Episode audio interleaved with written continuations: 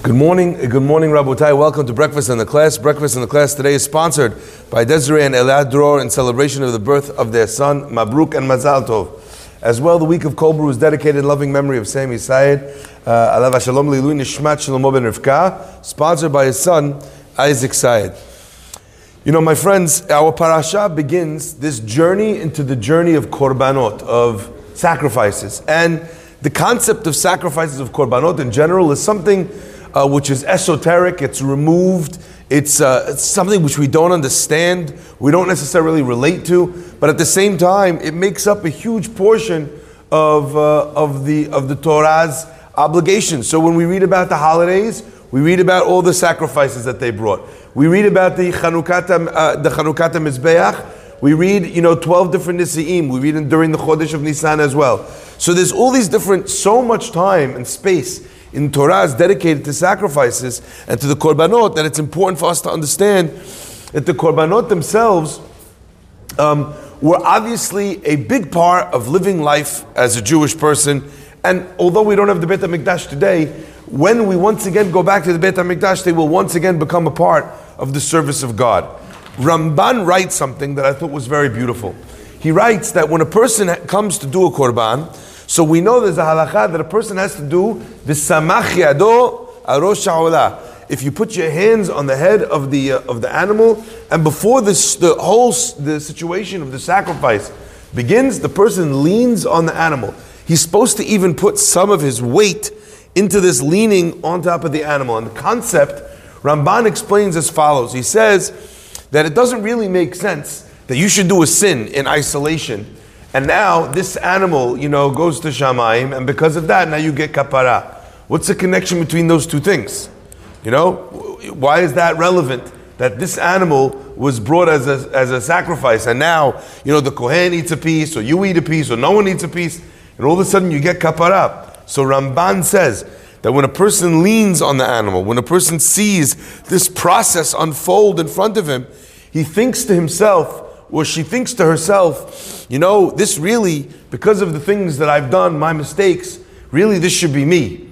And the process that they see, that the animal itself goes to the Mizbeach and ascends, so to speak, in the, in, in, uh, in the process of bringing the Korban, that allows the person to reflect and think, if I owe my life to Borei Olam, and this is what I did with the life that he gave me, do I really deserve even the life that I've been given?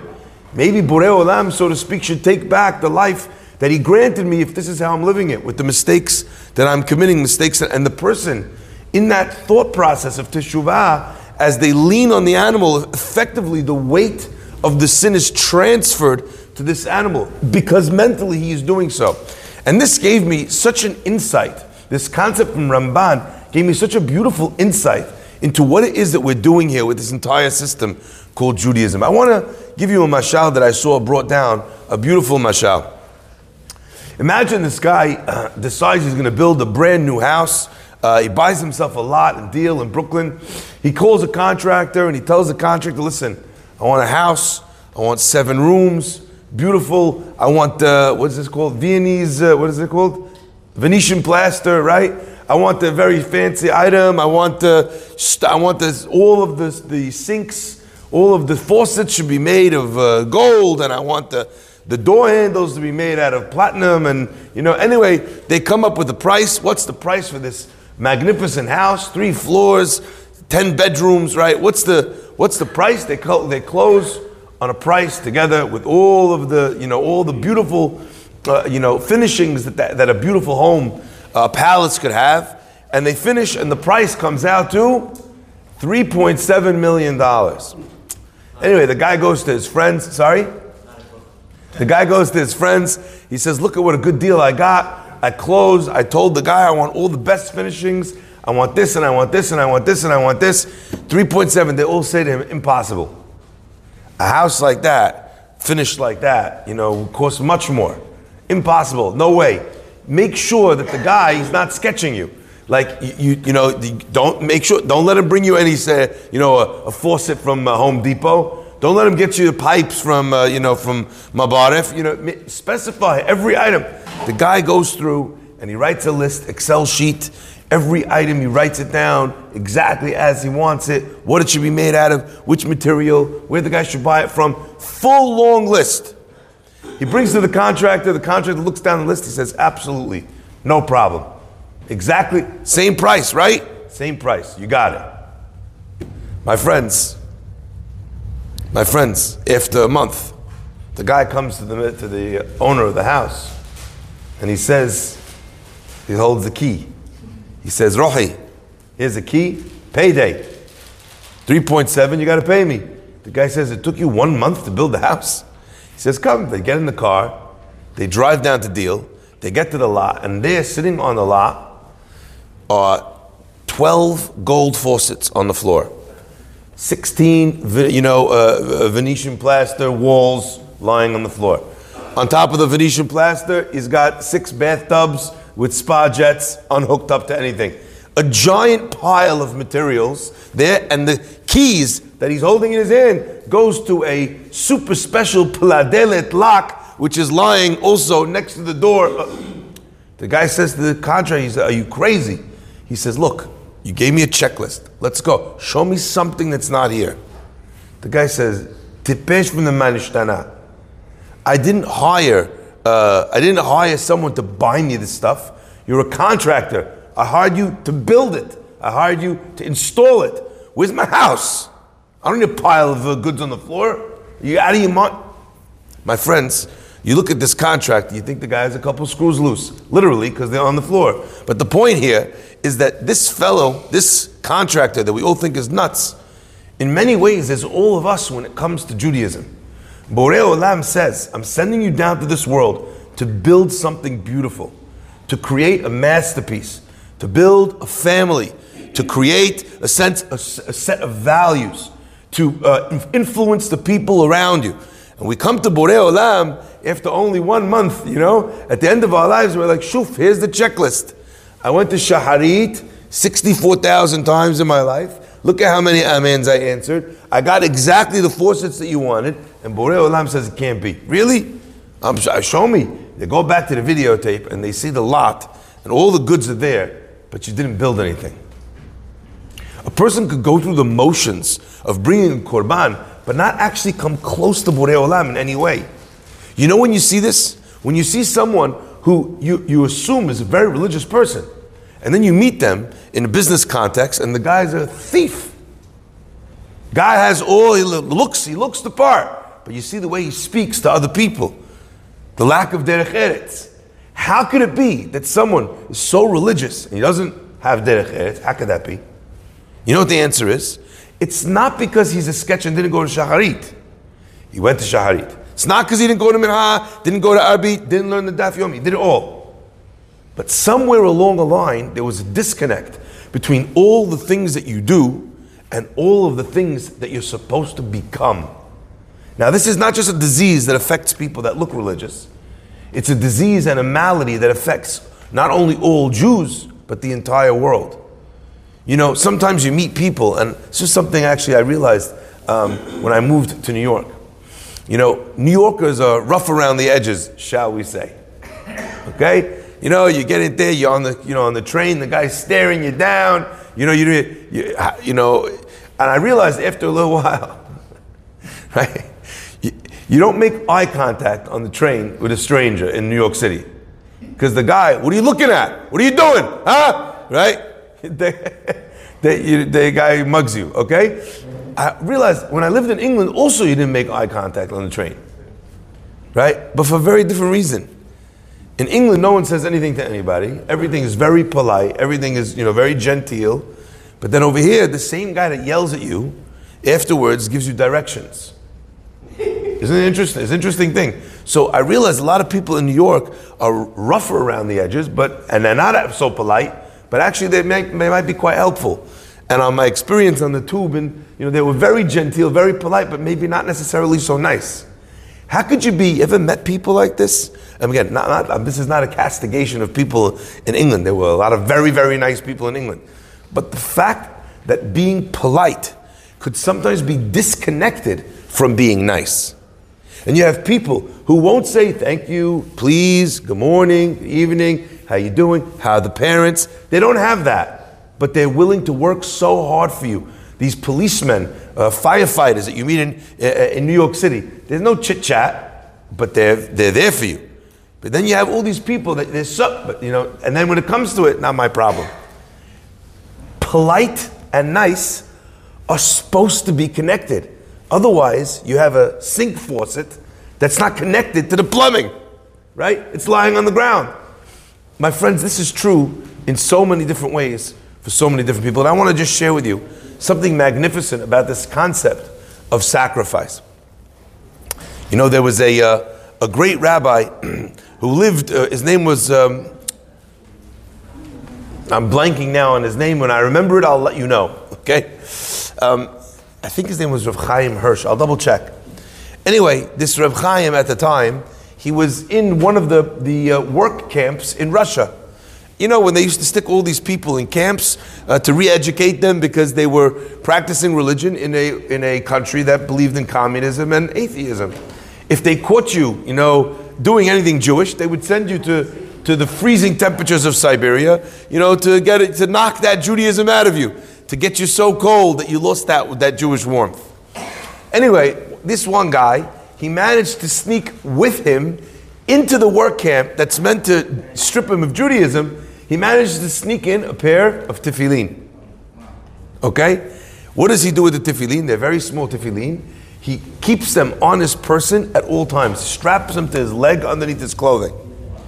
Now, his job in the camp was to be a messenger boy from one camp to the next. Every time the guards needed to go, needed to say something, needed to get something, he was the guy that they would send. So all day long, seven days a week, even Shabbat, any morning, any night, all they did, they sent them from place to place. Uh, what's it called? On these missions. Had they used to bring his tefillin with him, even on Shabbat, because if they discovered his tefillin, if they found it, they'd track him down, and it would be the end of him. Okay? So it's pikuach nefesh. Anyway, one day the guy is, uh, is walking on his, uh, on, uh, from camp to camp on a mission, and he sees that there's a guy hiding in the forest. He's swaying, and he's singing very beautifully the songs of Shabbat. It's a Breslov guy. His name is Nachman, obviously, right? He sees the guy, and he's singing so beautifully one of the Ashkenaz songs uh, uh, for Shabbat. Okay? I would sing it here, but no one would recognize it. Either way, the point is, so he's singing so beautifully. The guy walks into the forest. He says, uh, he says, this is Sonah Shabbat Shalom. Good Shabbos. The guy says, what are you talking about? He doesn't know who he is, doesn't know that he's Jewish. He says, what are you talking about? He goes, you were just singing. He says, yes, I was singing. He says, so good Shabbos. He says, I know what you're talking about.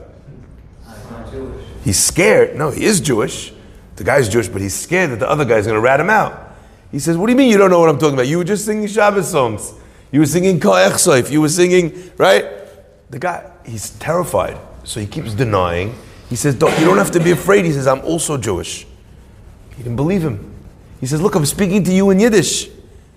Right? Kipi amidaber alechem, like Yosef HaSadik says to his brothers. Listen to my voice. I'm speaking in Lashon Kodesh, Yosef says. But the guy says he was still afraid because at the time you had Jewish defectors, people that sold out to communism, that wanted to try and put down their own brothers and sisters. So he, Yiddish wasn't a proof.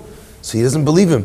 He says, I promise you I'm Jewish. He goes, I, I even have my tefillin with me. It's on Shabbat.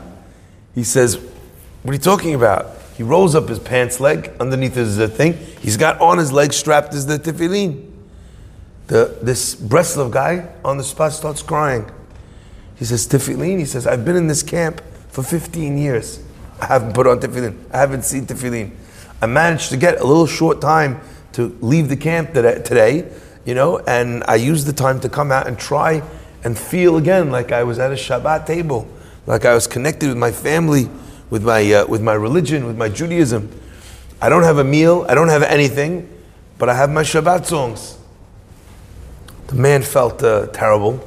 He says, Listen, I see you really want, anytime you want to come put them on, he says, You're more than welcome. I'm in this in this camp, this in this barracks. Fadal. Anyway, guy goes walks, does finishes his mission, goes back, goes back to sleep goes back to his bunkhouse, goes to sleep. First thing in the morning, it's not even yet, uh, what's it called?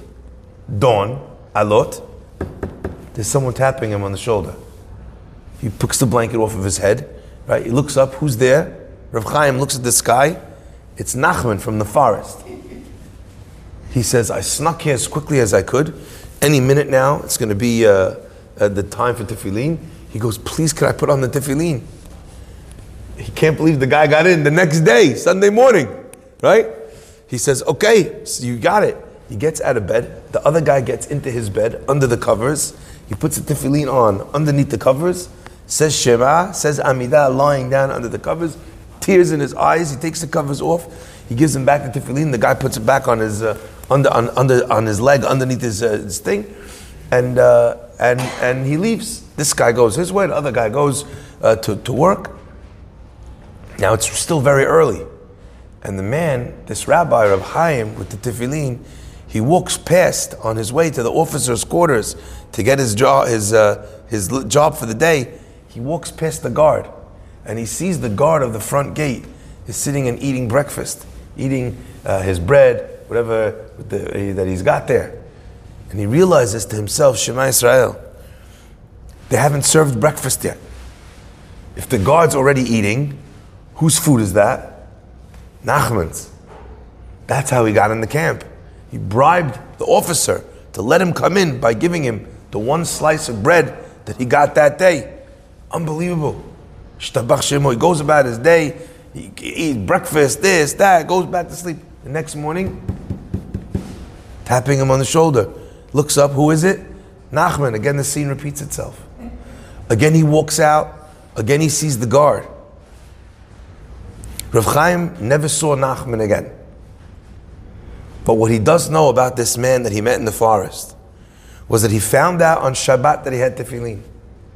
And then Sunday and Monday, Nachman went without food in order to be able to put tefillin on. The end of the story, I don't know. But look at what it means to a Jewish person. Lihitkarev to Hashem. Mikem korban lamunai. A lot of us, we put tefillin on, we're ticking a box. I gotta put tefillin on today. You know? Uh, I gotta put them on. Uh, I gotta pray. I gotta do this. I gotta go to shul. I gotta give tzedakah. How much maaser? Does this count? I gotta eat matzah. I gotta shake lulav. I gotta go think. Oh, am I patur? Okay, anyway, it's patur. Okay, I don't have to do it. We're so invested, and the biggest shame in the world is I always say this to myself how many Jewish people put in so much to do Judaism, and they're going to get to Shamayim, and Hashem's going to be like, on all the things that they did, it's just going to be a big pile of stuff on the floor, and they built nothing.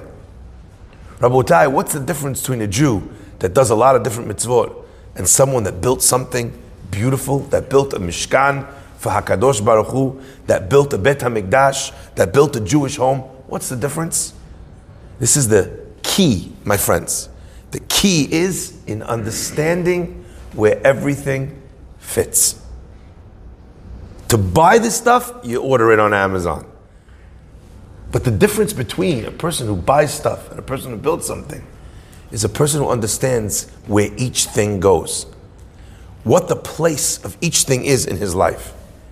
So when I'm coming to pray, where does that sit in, in the life of a human being? What is the process of prayer supposed to achieve? If all it is is getting you stuff, then it's just perpetuating another day of another lost and misguided life. But if the process of prayer, when I come into Bet Knesset, is to humble myself before God, is to pray to Hakadosh Baruch Hu and to understand that without His kindness I can't live. That's a very different prayer. To thank Hashem for yesterday, to pray for today, and to hope for tomorrow. That's what a person's supposed to be doing when they come to pray. When they give tzedakah, it's not that I owe this money from Maaser, let me give it.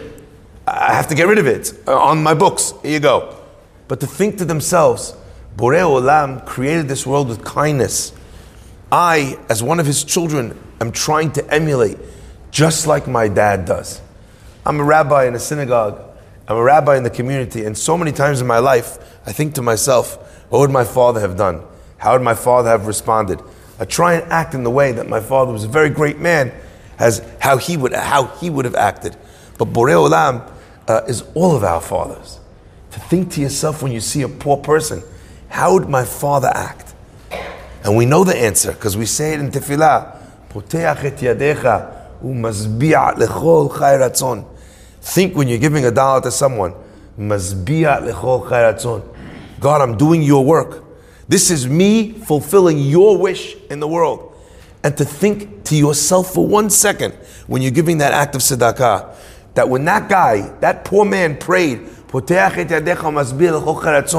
Hashem said, absolutely, no problem. I got you today. I'm sending Rafi Hasbani. Think that that's what your dollar is. That's Borei Olam sending this person. You're suddenly attached to a system.